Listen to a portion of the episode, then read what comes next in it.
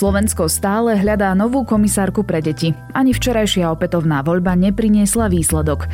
Favoritka Katarína Hatráková totiž stratila dôveru aj niektorých svojich kolegov z Oľano. Po medializovaní jej pochybení z praxe za ňu nezahlasovali. Je piatok, 18. februára, meniny má Jaromír.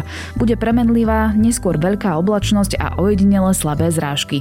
Denné teploty budú v rozmedzi 8 až 13 stupňov. Počúvate Dobré ráno? Denný podcast denníka ZME, tentoraz s Janou Maťkovou. Do koľkých rokov netreba mať vytvorenú finančnú rezervu a kedy okrem mimoriadnych situácií je v poriadku na ňu siahnuť? Nikdy, povedal by jeden.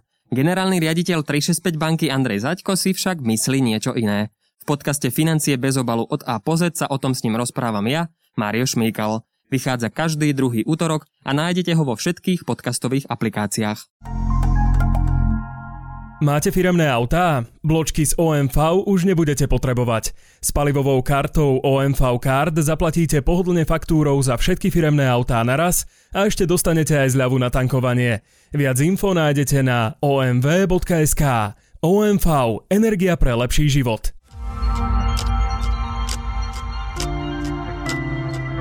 A teraz už krátky prehľad správ.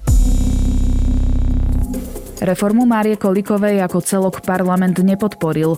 Do druhého čítania prešla len reorganizácia okresných súdov. Poslanci neodsúhlasili zmeny v počte a podobe krajských súdov a neprešla ani zriadenie mestských súdov v Bratislave a Kožiciach. Sme rodina hlasovala proti.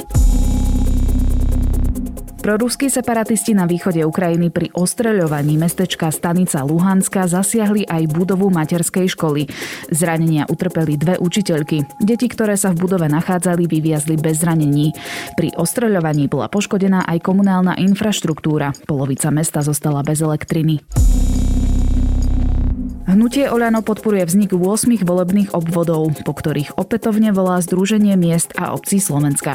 75 poslancov by sa podľa hnutia malo voliť na národnej kandidátke a zvyšných 75 poslancov by sa rozdelilo medzi 8 ďalších krajov, ktoré by kopírovali volebné obvody. Budúci štvrtok majú mestskí poslanci v Bytči rozhodovať o tom, či sa Tisov rodný dom ocitne plne v rukách prívržencov Kotlebovej LSNS. Extrémisti vystupujú ako slovenský dejepisný spolok, ktorý už v súčasnosti vlastní polovicu domu. Miestni sa obávajú, že ak sa im podarí získať celý objekt, dom sa stane pútnickým miestom neonacistov a Tisových obdivovateľov. Termín podávania návrhov na kandidátov na predsedu Najvyššieho kontrolného úradu sa posunie o mesiac. Termín mal pôvodne uplynúť včera. Nový predseda alebo predsedníčka vystrieda vo funkcii Karola Mitríka. Viac aktuálnych správ nájdete na Sme.sk alebo v mobilnej aplikácii Denníka Sme.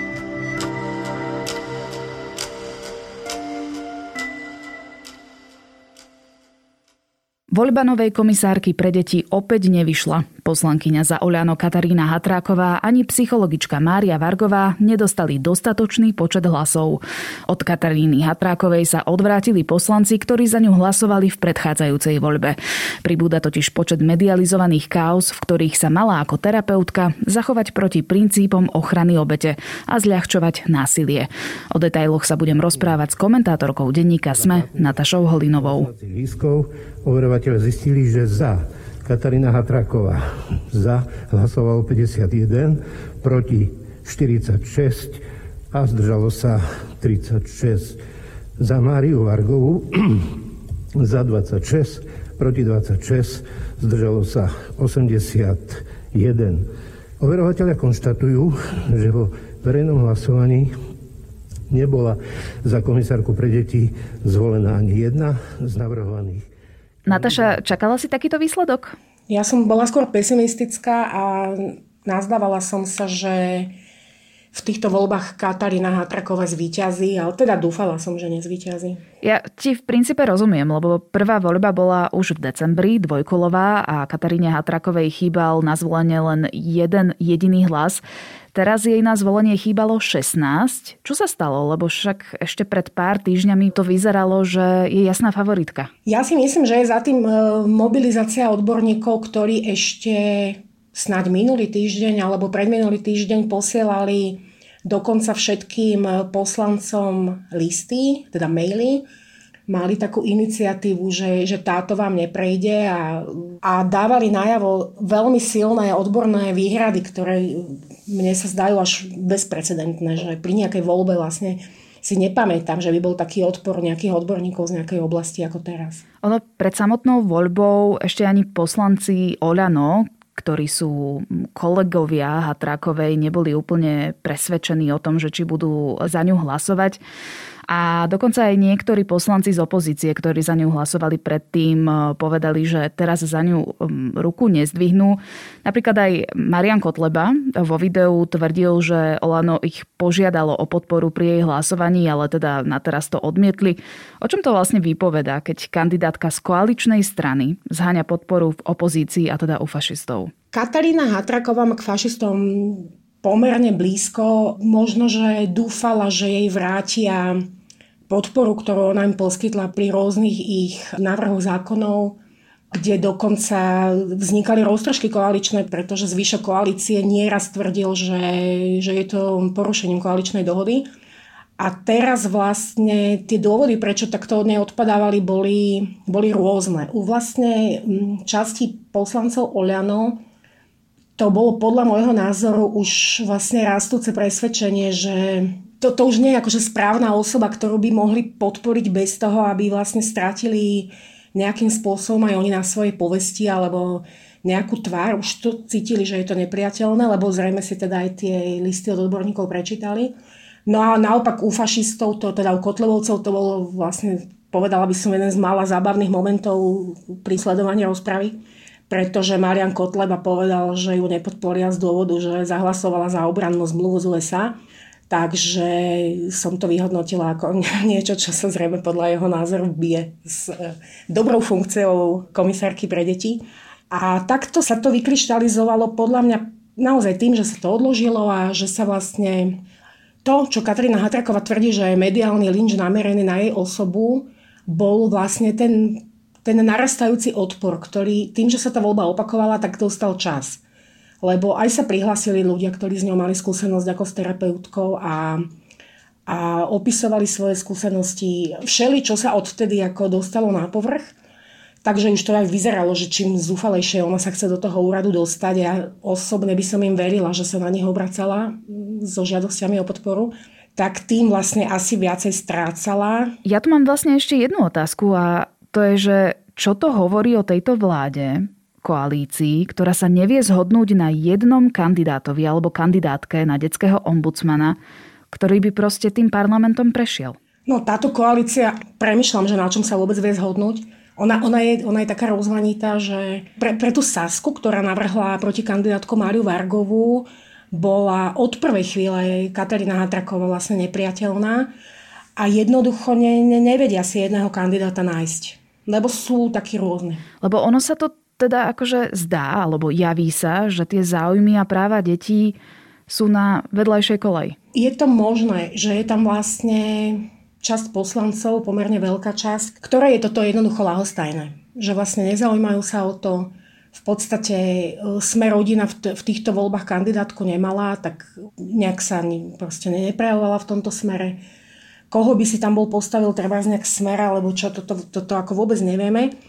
A vyzerá to tak, že sa vlastne už ako to konkrétne tieto dva spomenuté subjekty ako ani veľmi nezaujímali. Poďme sa teda podrobnejšie pozrieť na obe kandidátky. Oni postupujú do druhého kola voľby. Ešte presne nevieme, že kedy to bude, ale určite budeme o tom v nasledujúcich dňoch informovať. Začníme Máriou Vargovou. Kto to je? Mária Vargová je psychologička, ktorá pracuje na ústredí práce. Vedie tam sekciu, ktorá má byť prevenciou násilia na deťoch a je teda psychologička, natoľko verejnosti neznáma, že naozaj sa veľmi málo o nej vie. V podstate sme sa s ňou mohli zoznámiť iba pri tých vypočúvaniach kandidátok. A jedna z vecí, ktoré sú verejne známe, je taká výčitka voči nej, že do roku 2010 pracovala v čistom dni ako psychologička. A teda z toho tak ako implicitne sa odvíja výčitka, že, že ako to, že si tam nič nevšimla. Že pravdepodobne čistý deň musel byť vlastne patologickým prostredím aj predtým. ale ináč sa javí ako naozaj úplne vhodná kandidátka. Aj, aj, na, aj po tých vypočúvaniach som ostala o tom presvedčená, že to by, bolo úplne, to by bola úplne dôstojná voľba. S kauzou Čistý deň sa spája aj meno druhej kandidátky, teda Kataríny Hatrákovej, o ktorej sme si už čo to povedali. Ja sa ale vrátim úplne na začiatok, že keď jej meno začalo byť známejšie. Ona teda sa zviditeľnila pri tejto kauze Čistý deň, keď ako psychologička z ústredia práce prvýkrát popísala, že v tom zariadení naozaj nie je niečo v poriadku.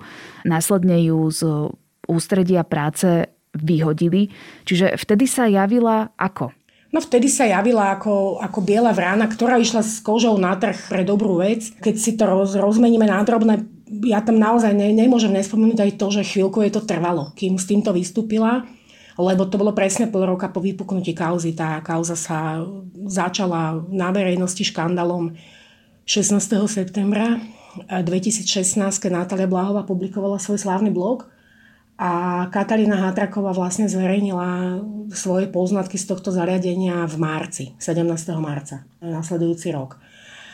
A urobila to pravdepodobne z dobrej pohnutky, že videla, že tá kauza sa, sa nevyvíja dobre. Tam vždy, keď sa dá tomu takémuto škandálu, keď sa dá chvíľu času, tak sa tam vlastne tá, nazvime to ako v rozprávke zlá strana, sa stihne spamätať, stihne sa zmobilizovať na odpor, tí rodičia sa tam vtedy rozdelili na dva tábory. Úplne normálni ľudia, ktorí do toho nevidia, tak pochybovali, čo to je za kauzu, kto tam má pravdu, kto tam nemá pravdu. Preto ja som to hodnotila vysoko, na, že ona s tým prišla napriek tomu, teda, že je to trvalo pol roka, pretože to bol naozaj to bol dôležitý moment pre tú kauzu. A pomohol trochu utriediť takú tú aj, aj verejnú mienku, aj vlastne však vieme, že vlastne vtedy, vtedy smer pri moci to popieral to, tvárili sa, že sa nič nedeje a zúžoval sa im priestor na to, aby, aby popierali, že tam sa nič nestalo. Čiže bolo to, bolo to výborné, že s tým prišla a zaslúžene si získala za to sympatie. S týmto renome akejsi bielej vrany sa dostala aj do parlamentu. Kedy bol ale ten moment, kedy začala o nej odborná verejnosť rozprávať kritickejšie? Hneď na začiatku sa odborníci nezapojili, ale prvá taká ofenzíva bola iniciatíva Tadiaľ to vedie Červená čiara. Tá bola v podstate z jary 2021, mám pocit, že z apríla. A vtedy už naozaj zareagovali na, na to, že v dôvodovej správe fašistického návrhu, ktorý sa týkal LGBTI ľudí a, a ich detí, sa používali také výrazy, ktorými v podstate fašisti šermovali aj v parlamente, ktoré sú proste dehonestujúce, vyvolávajú strach, vyvolávajú obavy. Hovorili tam o deviantoch, ich tam porovnávali so zoofilmy a to bolo tak strašne záčiarov, že vtedy tie iniciatorky, psychologičky a sociálna poradkyňa, 5 ich bolo na začiatku, si mysleli, že že ak pozberajú 10 podpisov, že, alebo 20, že budú spokojné.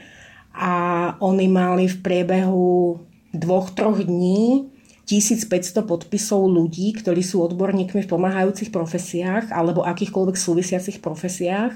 Pamätám si, že aj bývalá ombudsmanka Dubovcova to podpísala.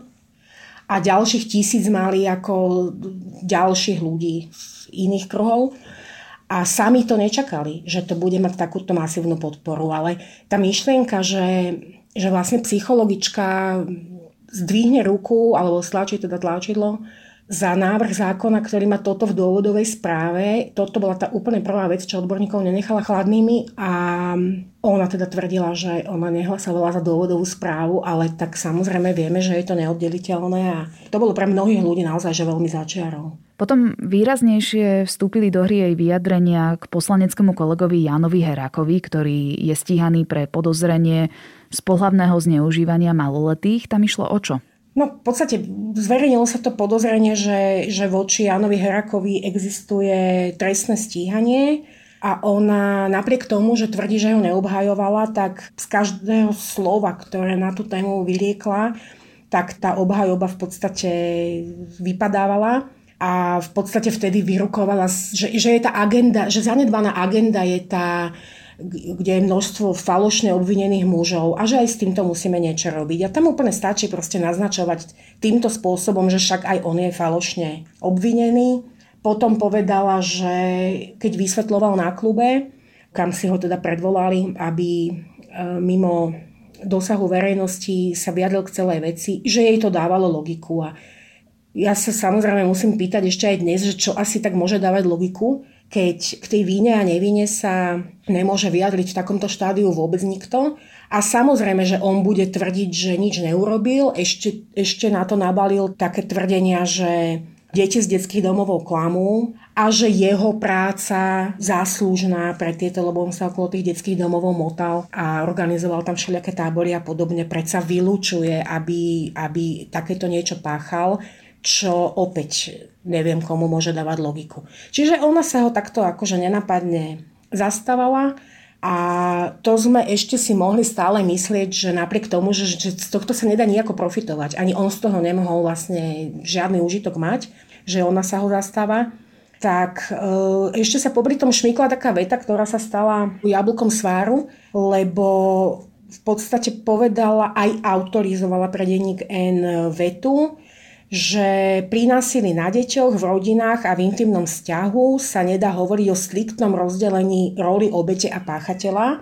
A to bola chvíľa, keď odborníci štartovali už úplne aj zúfali a potom vravela, že to ona si tak neporiadne autorizovala, že je to záležitosť čiarky. Tak ja tam nevidím nejakú čiarku, ktorú by bolo možné si nevšimnúť pri autorizácii, ktorá by menila význam tej vety. A opäť to bolo takým podsúvaním, že tá obeď, ktorú my vidíme v nejakom, v nejakom štádiu, mohla byť pôvodne páchateľom a že sa tam tie roly akože vymenili. O tom, o tom to vlastne bola tá prednesená teória a v jednom rozhovore povedala, že veď nejakej facke mohlo predchádzať to, že obeď teda tej facky vzala pachateľovi peniaze z peňaženky a to už to je nehorázne proste pre každú obeď takéto niečo počúvať, notabene od psychologičky. Následne začali byť medializované aj jej e, prípady a pochybenia z terapeutickej praxe. Mala vraj obhajovať násilného otca a presviečať policiu, že nebije svoje deti, keď chodili do školy s modrinami. Odporúčala vraj týranej žene, aby sa nadalej stretávala s násilným mužom, e, dokonca poskytla párovú terapiu pre partnerov, pričom ten muž z toho páru mal zákaz priblíženia sa k tej žene. My sme si povedali, že na začiatku sa javila ako akási whistleblowerka alebo ako biela vrana. Ako je možné, že človek dokáže prejsť za 2, 3, 4 roky takouto cestou k niečomu, čo je bagatelizovanie násilia, prípadne sexuálneho násilia? Tam nie sme svedkami nejakej zmeny.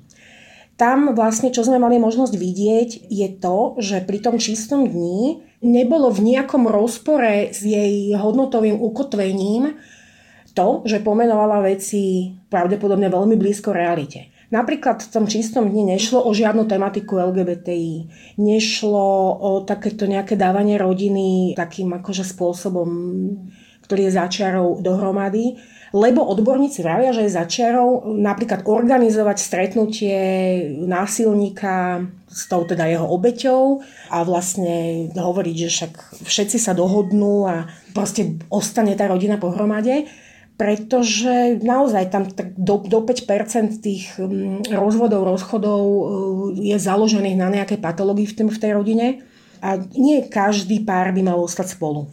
A v prípade násilia to je veľmi, veľmi silné prekročenie hranice v podstate ešte aj trestných činov.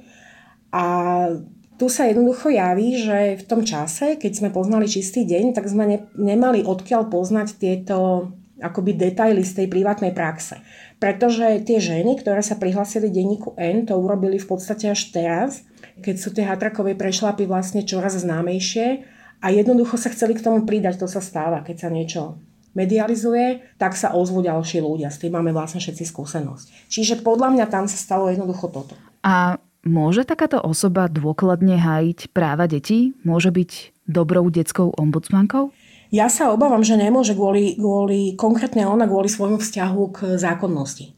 Tam napríklad pri vypočúvaniach bola otázka a priznam sa, že o tejto záležitosti som ja vedela už dlhšie, že zorganizovala stretnutie u seba takého páru, kde mal partner súdny zákaz priblíženia a vlastne ona, ona to akože nepoprela, že sa to stalo, ale malo to byť nejak, niečo, čo sa nejaké potom vyriešené nedorozumenie a podobne, ale ja sa, keď si takú vec vypočujem, tak okrem iného sa pýtam, že keď on bol jej klient, tak ona riskovala nejaké sankcie pre neho len tým, že mu vlastne tvrdila, že ona je viac ako súdne rozhodnutie a keď ona povie, že sa môžu stretnúť, tak sa môžu stretnúť.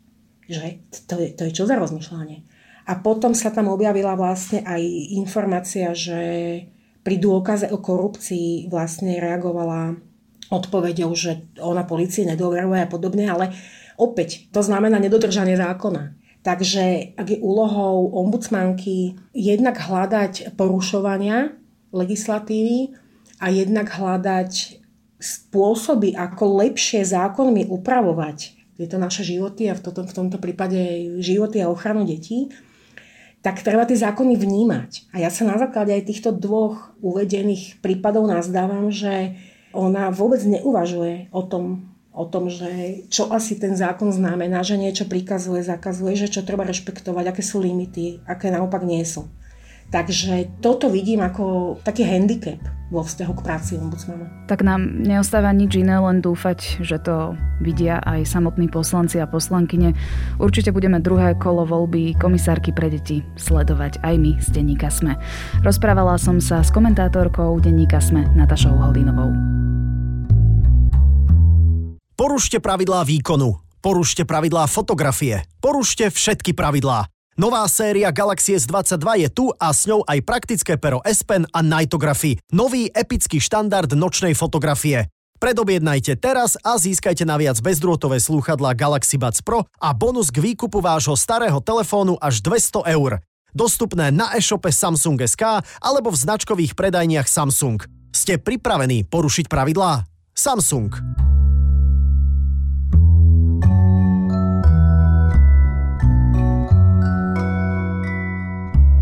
Nie som veľká komiksová faninka, ale komiks Radostná správa, ktorý znázorňuje začiatok divadelnej kariéry Milana Lasicu a Juliusa Satinského, proste musíte mať v svojej knižnici. Hovorí nielen o tom, ako sa humoristická dvojica spoznala a o tom, ako začali spolu hrávať, ale aj o spoločenskej a politickej atmosfére 60. a 70. rokov v Československu. Príbeh doplňajú perfektné ilustrácie od Ďura Baloga. Ak by ste chceli niečo na počúvanie, odporúčam vám novú epizódu Piatočku alebo Tech FM. V sobotu sa môžete tešiť tradične na klik a v nedelu výjdu dejiny. Na dnes je to všetko. Počúvali ste Dobré ráno, denný podcast denníka ZME s Janou Maťkovou. A okrem mňa Dobré ráno pripravujú aj Nikola Šuliková Bajanová, Tomáš Prokopčák a za produkciu Kristýna Janščová, Viktor Hlavatovič a Adam Blaško. Krásny víkend a do počutia opäť v pondelok.